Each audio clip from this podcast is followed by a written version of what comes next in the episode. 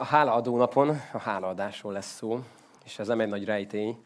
Talán számíthatunk is rá, hogy ez lesz a téma, látva a gyönyörű oltárt.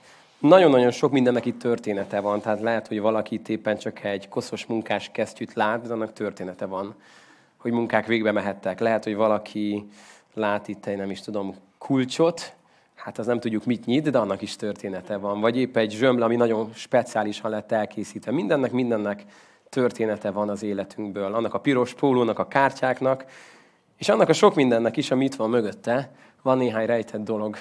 És mielőtt Isten igéjét megnéznénk, hadd mondjam el, hogy én sokáig hogy gondolkodtam a háláról. Én úgy gondolkodtam a háláról, hogy a hála adó legalábbis valami olyasmi dolog, hogy fogok egy ilyen mikroszkópszerű dolgot az életembe, felkapcsolom a lámpát, és uh, valami nagyon apró dolgot próbálok felnagyítani. Tehát ott mondjuk egy, egy nem tudom, hajszál, vagy valami lenyomat, vagy egy csepp fér, és ennek a kis eszköznek a segítségével ezt próbálom nagyobbá tenni. Úgyhogy úgy állok, hogy hát igazából nem is tudom, hogy van-e valami jó az életemben, vagy vannak-e Istennek áldásai, jó dolgai, de most próbálok nagyon ráközelíteni, és abból a nagyon piciből valami nagyot csinálni, hogy legalább tudjak valamit mondani, hogy miért vagyok hálás. De Isten elkezdett velem beszélni, és azt mondta, hogy nem rossz a kiindulás, de ő inkább jobb szereti ezt a példát. Mi a különbség a kettő között? Az a kettő között a különbség, hogy míg a mikroszkóp egy hihetetlen apró dolgot felnagyít nekünk, hogy tudjuk meglátni, mert meg se tudnám fogni azt az apró dolgot, amit beleteszek. Ez az eszköz, ez egy kicsit más. Mert ennek a célja nem az, hogy egy nagyon-nagyon apró dolgot valahogyan csináljunk nagyobbá, hanem mi ennek a célja? Egy óriási nagy bolygót, ami lehet, hogy sokszorosas, százszoros a mérete, mint a mi földünk, belenézek ebbe, és elkezdem közelíteni. Ettől nem lesz a bolygó nagyobb vagy kisebb, mert az a bolygó már most is lehet, hogy megszámlálhatatlan szó nagyobb, mint én. És elképesztően hatalmas. De kinézek a csillagos égre, vagy itt Pest megyébe nem csillagos égre, csak az égre, és nem látom a csillagokat, és azt látom, hogy ott egy kis apró valami, mint hogy nem is látszódna. Milyen kis pici, nem? Milyen kis jelentéktelen az a kis fényfolt. És hát, hogyha mondjuk a kicsit nagyobb teleszkópot hoztam volna, mondjuk elkértem volna a NASA-tól egyet, egy nagyobbat, akkor lehet, hogy jobban éreznénk azt, hogy minél nagyobb ez az eszköz, amivel látok, annál hatalmasabbnak tudok látni dolgokat, és annál jobban megértem annak a nagyságát. És amikor a hála adásról beszélünk, akkor nem az a célunk, hogy van egy apró Istenünk, akit próbálnak egy mikroszkóppal kicsit nagyobbá tenni az életünkbe. Hanem az a célja ennek a napnak, hogy ráhangoljuk a szívünket arra, hogy azt lássuk, amit az Isten lát, és amilyen ő valójában, és meglássuk azt a mérhetetlen nagyságát az Istennek, amilyen ő.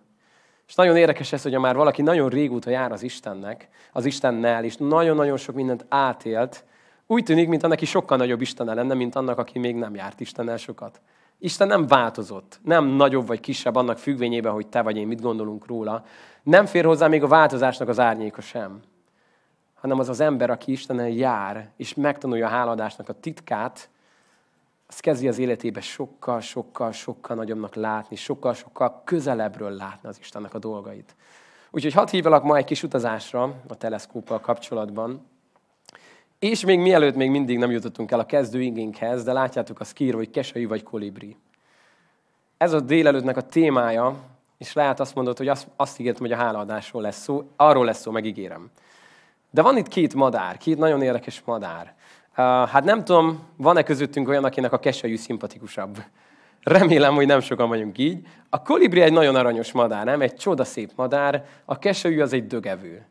Tehát, amikor gyerekekkel játszunk, hogy ki milyen állat szeretne lenni, keselyűt még sosem mondtak. A kolibri az egy egészen fantasztikus madár. Egy néhány érdekesség a kolibriről.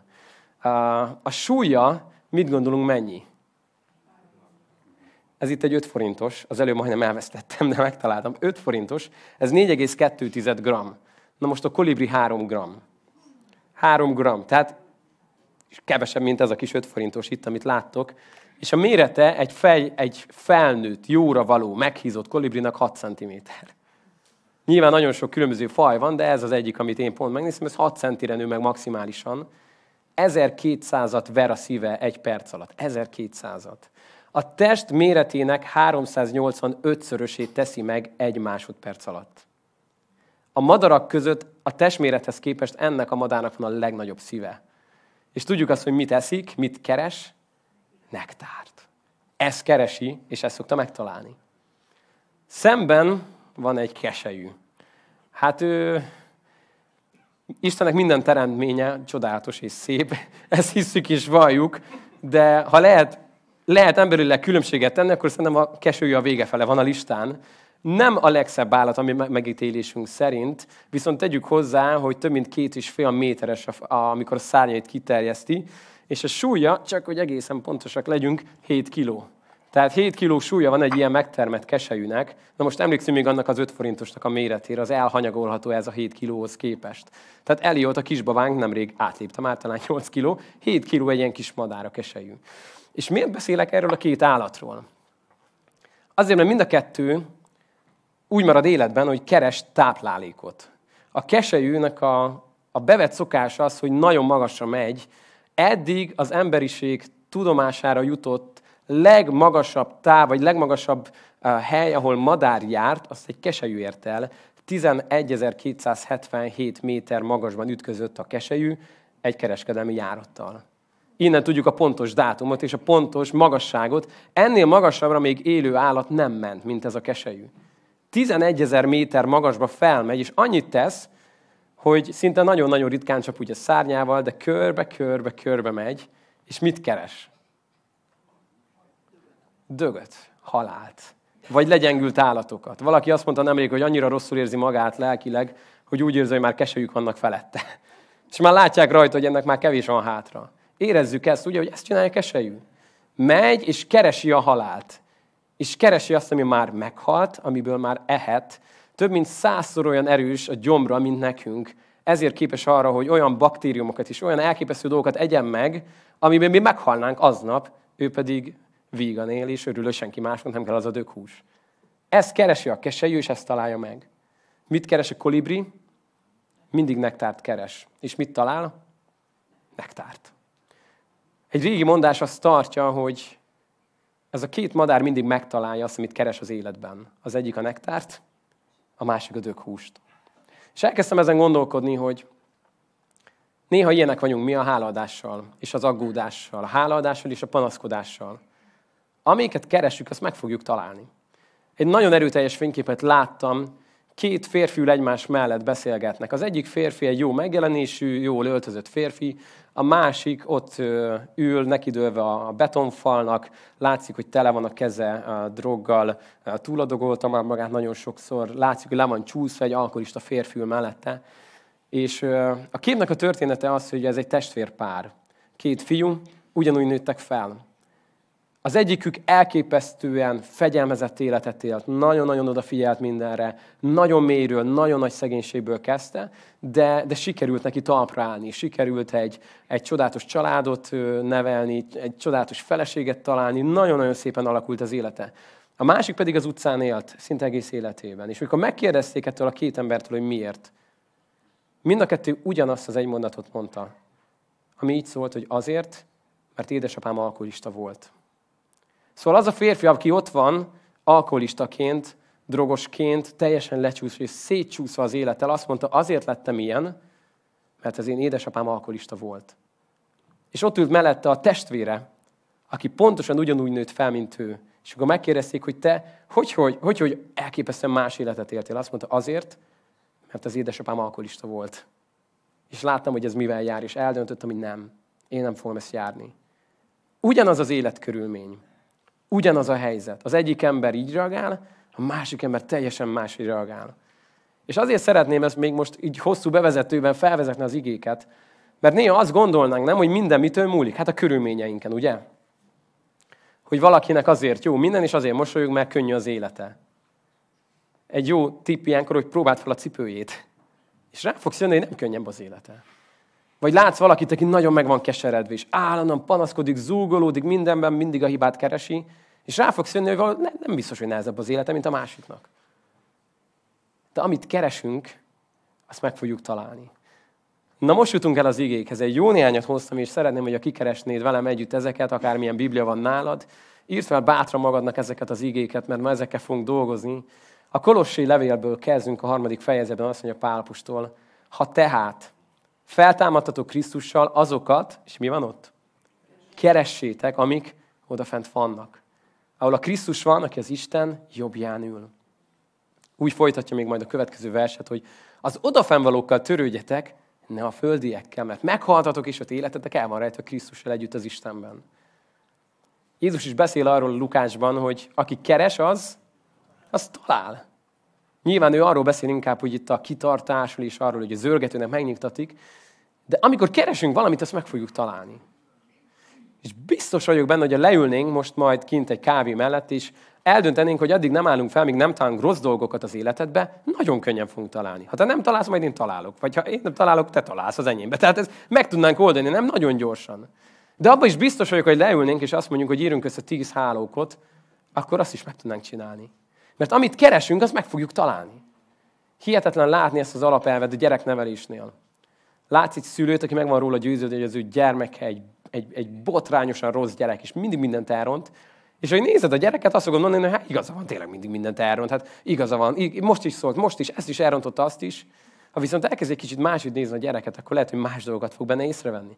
Ez nem azt jelenti, hogy minden relatív az életben, de azt jelenti, hogy Pál nem véletlenül mondja azt a Filippi 4 a végén, hogy azokról gondolkodjatok, amik tisztességesek, tiszták, szeretetreméltók, igazak, jó hírűek, ezeket vegyétek figyelembe. Mint csak azt mondaná Pál, hogy keressétek a nektárt. A nektáron gondolkodjatok, ne a döghúson. És van egy történet, amit szeretném, hogy jobban meg tudnánk majd nézni. Először még Pálnak egy tanácsa, amikor azt mondja 2 Tesszalonika 1.11-ben, nagyon elfedett igé, nemrég fedeztem fel, hogy milyen csodálatos ez a mondat, mikor azt, azt mondja, és azért imádkozik, hogy töltsön meg titeket Isten, teljesen a jóban való gyönyörködéssel. Fantasztikus, mikor ezt mondja Pál, hogy imádkozok azért, hogy ez legyen menetek. Töltsön meg titeket Isten a jóban való gyönyörködéssel. És nem azt mondta, hogy történjenek jó dolgok veletek, hanem azt mondja, azért imádkozok, hogy tanuljatok meg gyönyörködni a jóban. Emelje fel a kezét az, aki úgy van itt ma közöttünk, hogy a személyes életében minden tökéletes, fizikailag is, egészségügyileg, testileg meg van elégedve magával, lelkileg, hogy a házas, akkor a házasságában is ez így elmondható 10 per 10-es, a gyereknevelés is ugyanígy működik, a szomszéddal is így van minden, az iskolában, a munkahelyen, mindenhol minden tökéletes. Szerintem nem szoktuk ilyenkor felemelni a kezünket, mert azt látjuk, hogy az életben mindig vannak nehézségek, nem? Ha az egyik terület egy kicsit helyreáll, akkor a másik, jaj, most itt van valami, vagy ott van valami, most erre kell jobban odafigyelni, most itt vannak nehézségek, mindig van valami. És ha arra várnánk, hogy akkor fogok gyönyörködni a jóban, amikor csupa jó dolgok vannak az életünkben, akkor soha nem fogsz gyönyörködni a jóban. És a magyaroknak nekünk erre különösen oda kell figyelni, amikor nemzetközeleg is azt mondják rólunk, hogy a magyar egy olyan nép, amely kifejezetten erős abban, hogy gyönyörködik a jóban.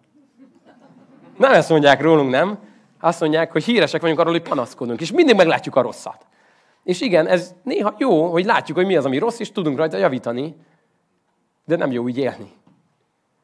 Azt mondja az Isten, hogy tanuljatok meg gyönyörködni a jóban. Na és a példa, amit hozunk, ez a 4 Mózes 13-14. fejezete lesz. Nem fogjuk felolvasni az egész fejezetet, mert nagyon-nagyon hosszúak a fejezetek, de megnézzük, hogy mi, mi történik itt. Ki van írva egy mondat, ami elhangzott, az úgy szól, hogy nem vonulhatunk fel az ellen a nép ellen, mert erősebb nálunk. Mi ennek a mondatnak az előzménye? Odaér Izrael, hogy már Isten be akar őket vinni az ígéret földjére.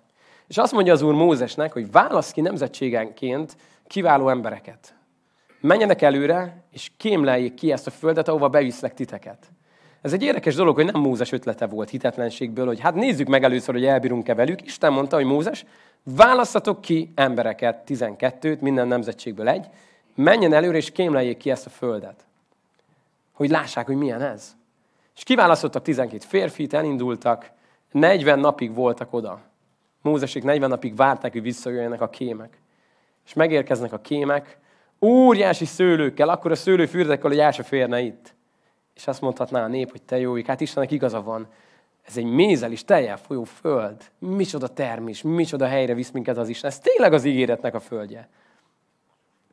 Ehelyett azt mondják a kémek közül tizen, a tizenkettőből, hogy igen, valóban egy csodálatos sej, valóban fantasztikus, de nem vonulhatunk fel az ellen a nép ellen, mert erősebb nálunk. Mondja ezt az a nép, Csak hogy érezzük a helyzetet. Az a nép, aki mit látott nemrég.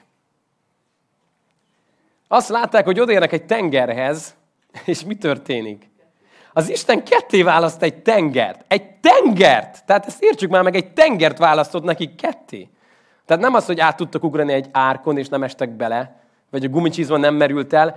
Konkrétan egy tenger ment ketté, előtte pedig olyan elhanyagolható történetek vannak, mint mondjuk a tíz csapás, nem? Elképesztő. Ezeket látták, hogy az Isten szavára egy tűzoszlop megy előttük, és ott van mögöttük a felhőoszlop, és az akkori kor egyik legnagyobb hadserege, az egyiptomi hadsereg nem tud mit tenni velük. Ezt élték át, hogy a tengerbe veszett a nép, az, amíg ment utánuk. Azt élték át, hogy a sötétség az nem érinti a zsidó házakat. Azt érték át, hogy az összes víz véré változik az Istennek a szavára. Miket éltek át ezek az emberek? Elképesztő. Eltelik kis idő, és azt mondják, nem, nem. Ezek erősebbek nálunk. És mielőtt nagyon mélyen elítélnénk ezeket a kémeket, történt már meg veled az, hogy Isten tett egy csodát az életedbe, gondot viselt egy nagyon nehéz helyzetben, hétfőn, kedden jött egy új, és megint elkezdtél aggódni? Történt már valaha ilyen? Mondjuk ma, vagy tegnap. Szerintem elég sokszor áteljük, nem? Hogy Isten valamit tesz, hűséges, megőrzi az ígéretét, átvisz minket egy nehézségen, és jön a következő, és na most mi lesz? Húha, hát ez meg fog engem ölni ez a helyzet. Biztos ebből nincs kimenekülés. És ha valaki olvasná mi történetünket, ugyanígy nézze ránk, hogy jó ember, hát tegnap adtál hálát azért, hogy az Isten mit tett veled. Hát minek aggódsz, minek izgulsz? Hát mit gondolsz, hogy ez nehezebb lesz neki, mint a tegnapi volt? De ezt olvassuk. Hogy azt mondja ez a tíz férfi, hogy oda nem mehetünk el. Mert ott laknak Amáléknak az utódai. Óriások, meg hatalmasok. Végünk van. Sőt, azt mondják, úgy éreztük magunkat az ő szemünk, mint a kis sáskák, a szöcskék. Ilyen aprók voltunk, mint az öt forintos kolibri. Ekkorák. A hatalmas kesejük előtt. De azt mondtam, hogy a tíz mondta csak ezt a tizenkettőből. Mert volt kettő. Káleb és Józsué, akik azt mondták, ne féljetek a föld népétől, mert a fél fogunkra sem elegek. Szó szerint azt mondják, nagyon nehéz lefordítani magyarra, olyanok nekünk, mint a kenyérmorzsa. Mondhatnánk azt úgy, hogy megeszik őket reggelire, nem? A fél fogunkra sem elegek. Na most két dolog történhetett. Két dolog történhetett. Az egyik az, hogy mikor átmentek az ígéret földjére, ez a 12-es csapat, az egyik észszerű magyarázat az, hogy tizen mentek az egyik irányba, jobbra tértek az első leágazásnál, Józsué meg Kále meg lemaradt, nem tudom, cipőt kötött, és utána ők véletlenül bar mentek. És balra mentek, ahol a törpök laknak. És megnézték a törpöket, és azt mondták, hogy hát ezekre a félfogunkra sem elegek. Ha a nőket küldjük, még azok is elbánnak ezekkel. Visszamennek 40 nap múlva, pont egyszerre érnek vissza, és nem, nem stimmel a két beszámoló. Na most szerintem nem ez történt. Szerintem az történt, hogy ez a 12 ember ugyanarra ment. Ugyanazokat az embereket látták, ugyanazokat a hatalmas seregeket látták, ugyanazokat az erősített városokat, ugyanazokat a várfalokat látták, de mégsem ugyanazt látták. Hogy lehet ez? Mi a különbség? Nem kell kitaláljuk, mert a Biblia elmondja, Isten azt mondja, az én szolgámban Kálebben más lélek lakozott. Más lélek. Nem a szemével volt baj. Nem a bátorságával, egy más lélek, egy más szellem volt benne, ezért azt mondta, hogy én nem tudom, ti mit láttatok, fiúk, de én azt láttam, hogy az élő Isten van velünk. És hogy a tenger ketté válik, akkor ha Isten azt mondta, hogy bevisz minket ide, akkor mitől féltek? Mitől féltek? A fél fogunkra sem elegek ezek. Istennek az volt az ítélete majd, hogy azt mondta, elképesztően, elképesztően mérges lett az Isten. Azért meg tudjuk érteni, nem? És azt mondta Mózesnek, Mózes, állj odébb, itt most gyorsan csinálunk egy gyors tisztítást, ez a nép eltűnik. Neked meg még jobbat adok, jó? Majd lesz egy még jobb nép, de elegem van belőlük. Kész, betelt a pohár. És Mózes azt mondja, uram, ne, ne, ne. Mindenki tudja rólad, hogy te osztad ki ezt a népet. Most mit mondanak? Megölted őket a pusztában? Hát azt tudjuk rólad, hogy te kegyelmes, hogy hűséges, megbocsátasz, irgalmaz ennek a népnek. Azt mondta Isten, jó, akkor irgalmazok. De azt mondta, hogy ebből a, ebből a népből, ebből a nemzetségből senki sem fog bemenni. Csupán két ember. Józsué és Káleb. Ő fognak belépni majd az ígéret földjére. És minden egyes nap, amit a kémek ott töltöttek, az egy év lesz. Tehát 40 napig kémleltek, 40 évig fogtok körbe-körbe menni a pusztába, mert nem hittetek nekem. A nép azt mondja, hogy ó, jaj, ez nem hangzik jól, gyorsan utcon neki, menjünk, aprítsuk fel őket. Mondja Mózes, nem menjetek. Az Isten nincs veletek, hova mentek?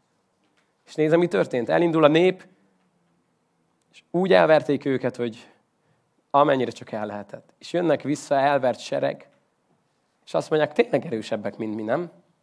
Igaza volt a tíz kémnek. Hát igen, akkor, akkor erősebbek, amikor azt mondja Mózes, hogy az Úr már nincs veletek, hova mentek? Mit csináltok? Nem menjetek, mert Isten nem fog veletek menni. De mi történik majd akkor, 40 év múlva, amikor Józsé vezetésével elindul a sereg, egy új nemzedék hittel telve, és tegyük hozzá az a nemzedék, aki jó eséllyel még nem volt ott akkor, sőt, biztos, hogy nem volt ott, mert nem élték túl ugye az a nemzetség, nem volt ott akkor, mikor ketté vált a vörös tenger. Nem volt ott a tíz csapásnál. Rosszabb esőjekkel indulnak, mert ők nem mondhatják azt, hogy mi már láttuk ezt. De egy hittel elindultak, és azt mondták, hogy ha az Úr velünk van, akkor ide bemegyünk. És bemennek, Jerikónál, a fal egyszerűen csak leomlik, és az Isten csodát tesz. És átélik azt, amit az előzőknek kellett volna átélni. Nagyon érdekes történet ez. De miért hozom ezt elő? Mert olyanok vagyunk, mint a kémek. Kémleljük az életünket. Kémleljük a napjainkat, a családjainkat, gyülekezeteinket, országunkat. És jönnek velünk szembe helyzetek, jönnek velünk szembe seregek, akikkel fel kellene menni a harcot. És kétféleképpen reagálhatunk. Lehetünk olyan, mint a tíz kém, aki azt mondja, hogy ez erősebb, mint én. És, és akkor most okom van zugolódni, panaszkodni, aggódni, mert ez, ez most a logikus döntés. De hogy a más lélek van benned, ha Istentől való lelket vetted, akkor az a lélek nem ezt mondja benned, hanem azt mondja, nem, nem, nem, nem a meghátrálás emberé vagyunk. Mert azt mondja Pál, hogy nem a félelemnek lelkét kaptuk, hanem az erő, a szeretet és a józanságnak a lelkét. Ezért megyünk előre, és az Isten velünk van, akkor ki lehet ellenünk? Azt mondja Dávid, ha az Úr velem van, még a kőfalon is átugrok. Ha az Úr velem van. Galata levélhez ugorjunk egy kicsit. Azt mondja Pálapostól, hiszen amit vet az ember, azt fogja aratni is. Amit vet az ember, azt fogja aratni is. A kolibri és a keselyű között van egy óriási különbség, és ez az étlapjuk. Sok mindenben hasonlóak. Tudnak repülni mindkettő. A kolibrinek azért vannak nagyon fantasztikus dolgai, amikor mondjuk hirtelen megáll a levegőben, több mint 10 G-s erő hat rá. El se tudjuk képzelni, micsoda nyomás ez. A testmegének a tízszerese hat rá hirtelen. De mind a kettő madár, mind a kettő tud repülni, de ami, ami nagyon nagy különbség a kettő között, az a diéta. Hogy az egyik dögöt eszik, a másik pedig nektárt. És azt mondja Pál, hogy van a vetésnek és aratásnak egy törvénye. Azt mondja, hogy amit vet az ember, azt fogja learatni. Sőt, tovább megy, azt mondja, mert aki maga testének vet, az a testből arat majd pusztulást. Aki pedig a léleknek vet, az a lélekből fog aratni örök életet. Tehát van a vetésnek és az aratásnak egy törvénye, ami egy szemléletváltást hoz az ember életébe. És a magyar nyelv fantasztikus, mindent rá lehet erőltetni. A szemléletváltásban benne van az életváltás, nem? Hogy megváltozik a szemléletem, akkor megváltozik az életem. Mert elkezdem máshogy látni a helyzetet, akkor más lesz az életem. És nagyon fontos megérteni azt, hogy nem tudjuk mindig megváltoztatni a körülményeinket.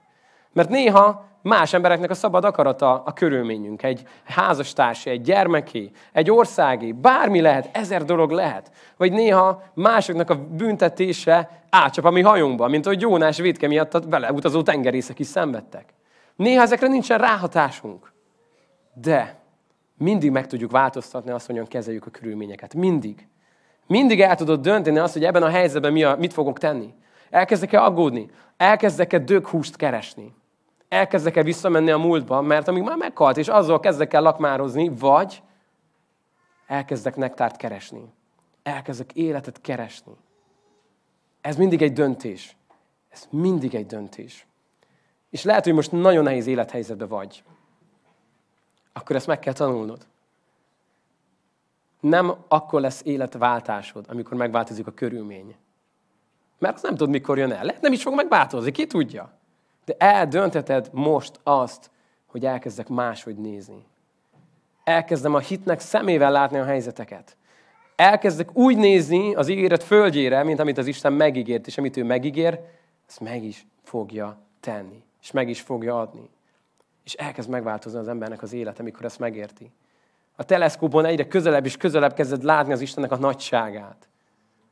És amikor ilyen hit hősökkel, hit óriásokkal beszélsz, azt látod, hogy hirtelen kap egy szörnyű hírt egy, egy nagyon-nagyon nehéz helyzetről, és azt látod, hogy nem ment fel a pulzusa, mint a kolibrinek, nem ezer kettőt ver a szíve, egyszerűen ugyanolyan nyugodtan lerakja, és beszélünk tovább. De, de mi lesz ezzel a helyzettel? Fantasztikus volt látni egy ilyen helyzetet, annyit mondott nekem a testvér, az úr majd gondoskodik. És félre rakta a telefon. Én megnéztem, hogy tüzet kéne oltani vége a világnak, hát most kaptál egy nagyon rossz hírt, ezzel amit kezdeni kell. Annyit mond, az úr majd gondoskodik, nyugodj meg, maradj veszteg. Az úr majd gondoskodik. Azért tudja ezt mondani, mert már nagyon sokszor átélt, hogy Jerikó fala leomlott. Lát még egy falat, majd leomlik. Ez a dolga a falaknak, nem?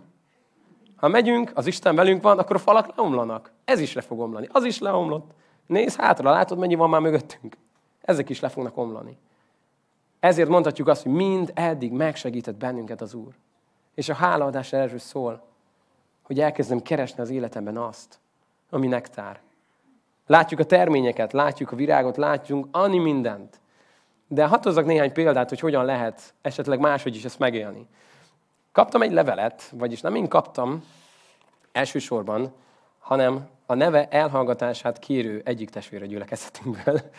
De a kezembe adta ezt a levelet, most csak egy rövid rész fogok felőle felolvasni, ne legyen felismerhető, hogy ki és kinek írta, de egy egyszerű módja annak, hogyha, hogyha hála van a szívedben, és ezt elkezded keresni, akkor hogy tudod ezt elmondani? Kedves Tata, eszembe jut, amikor biciklizni tanítottál. Remektek a lábaim, a szívem hevesen vert. De nyugodt hangon annyit mondtál, hogy foglak, nem engedlek el. Én ebben a nyugalomban csak tekertem, teljes bizalommal, hiszen fogsz. Mikor megálltam, hátra néztem, és te több méter álltál tőlem. Mosolyogtál, büszke voltál, hogy megcsináltam. Én is büszke voltam, de főleg rád, hogy te vagy a nagypapám. Szerintem ezt a levelet ide rakhatom, nem a hála oltára. Mennyibe kerül egy ilyen levél? Egy A4-es papír, meg egy kevés tinta. De mit jelent az embernek, mikor ezt elmondjuk neki?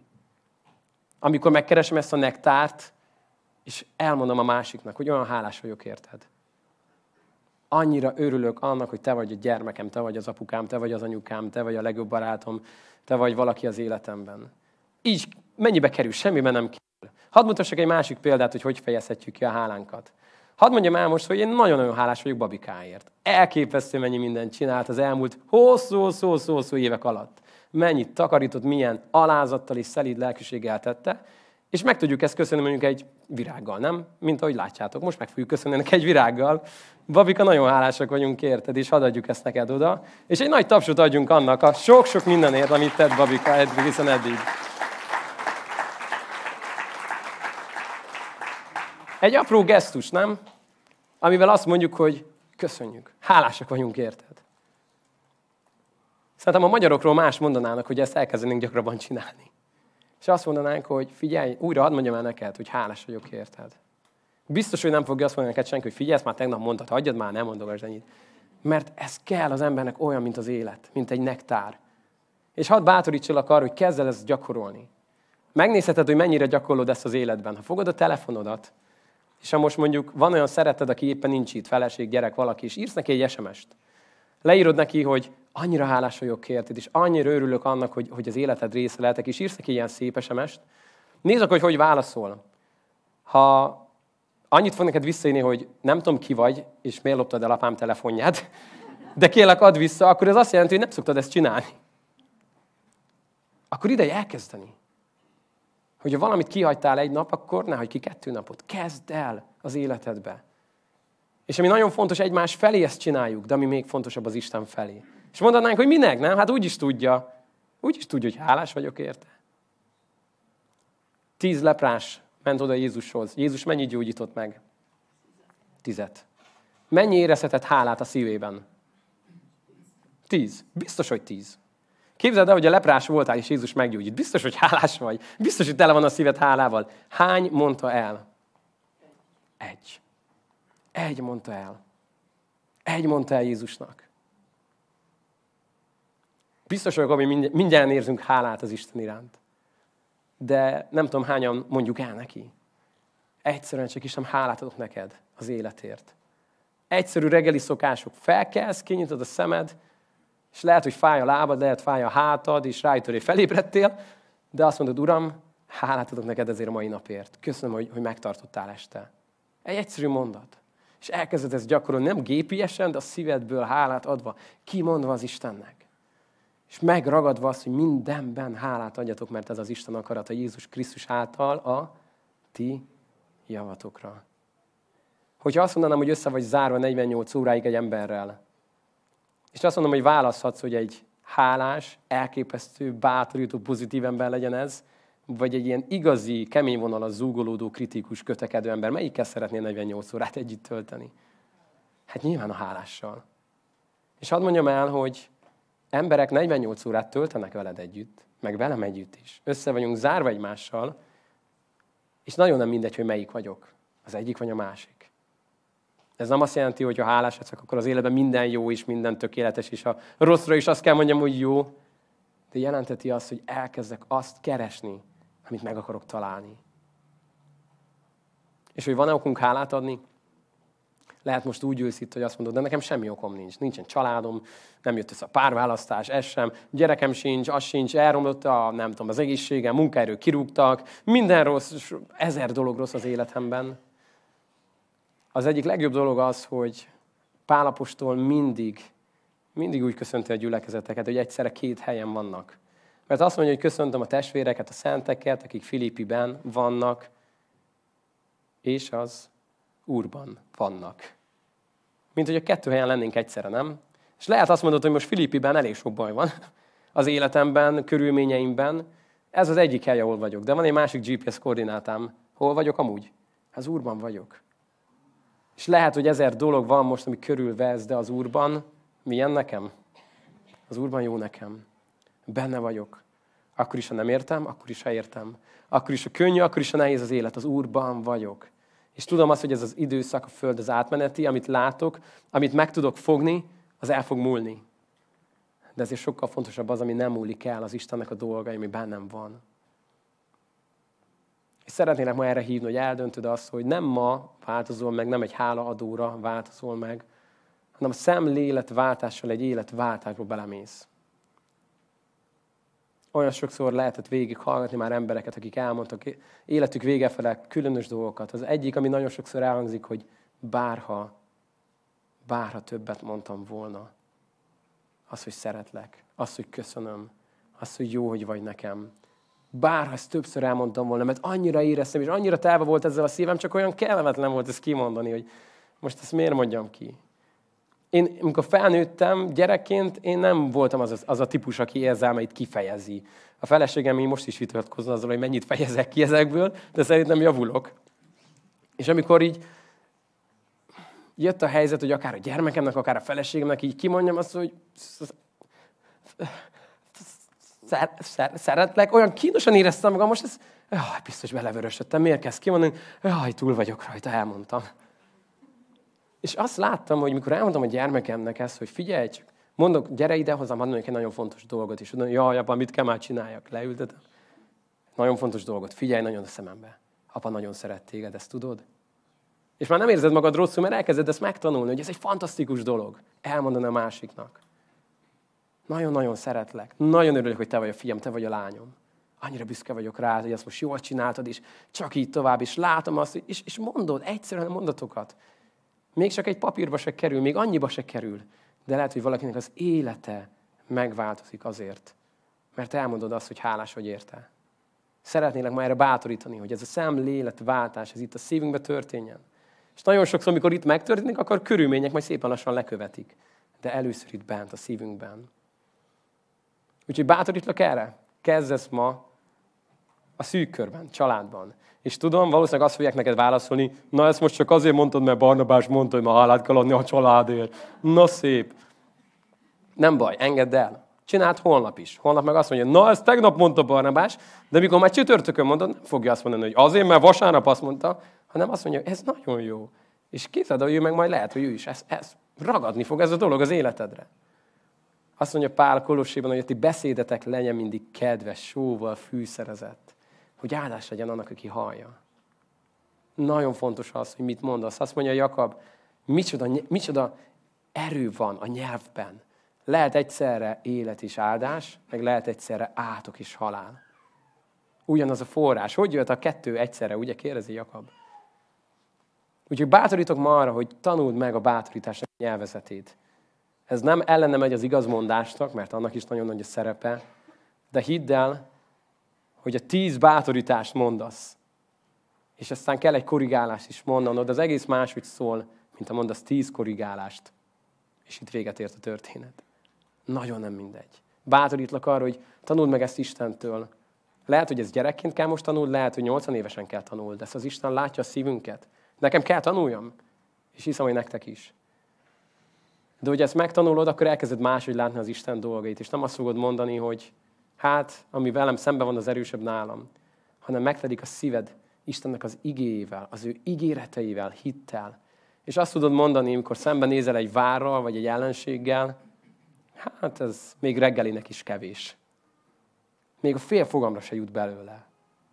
Mert az Isten nem megyek, akkor ki az, aki szembe jöhetne velünk? Nézz hátra, számold az áldásait, és menj előre, és keresd ebben az Istent. Most szeretném, hogy itt megállnánk, és engednénk, hogy Isten ezt mélyebbre vigye. Arra kérlek csak, hogy csendesedj magadban is, és figyeld a vízhangokat, ami visszhangzik ilyenkor az emberben, hiszem azt, hogy Isten valamit a szívedre akar tenni. Ebben a csendben segít most nekünk a gyülekezetünk kórusa énekkara, és arra kérlek, hogy még hallgatjuk az énekeket, addig, addig figyelj az Isten, és figyelj arra, hogy mit mond most neked, és mit üzen neked.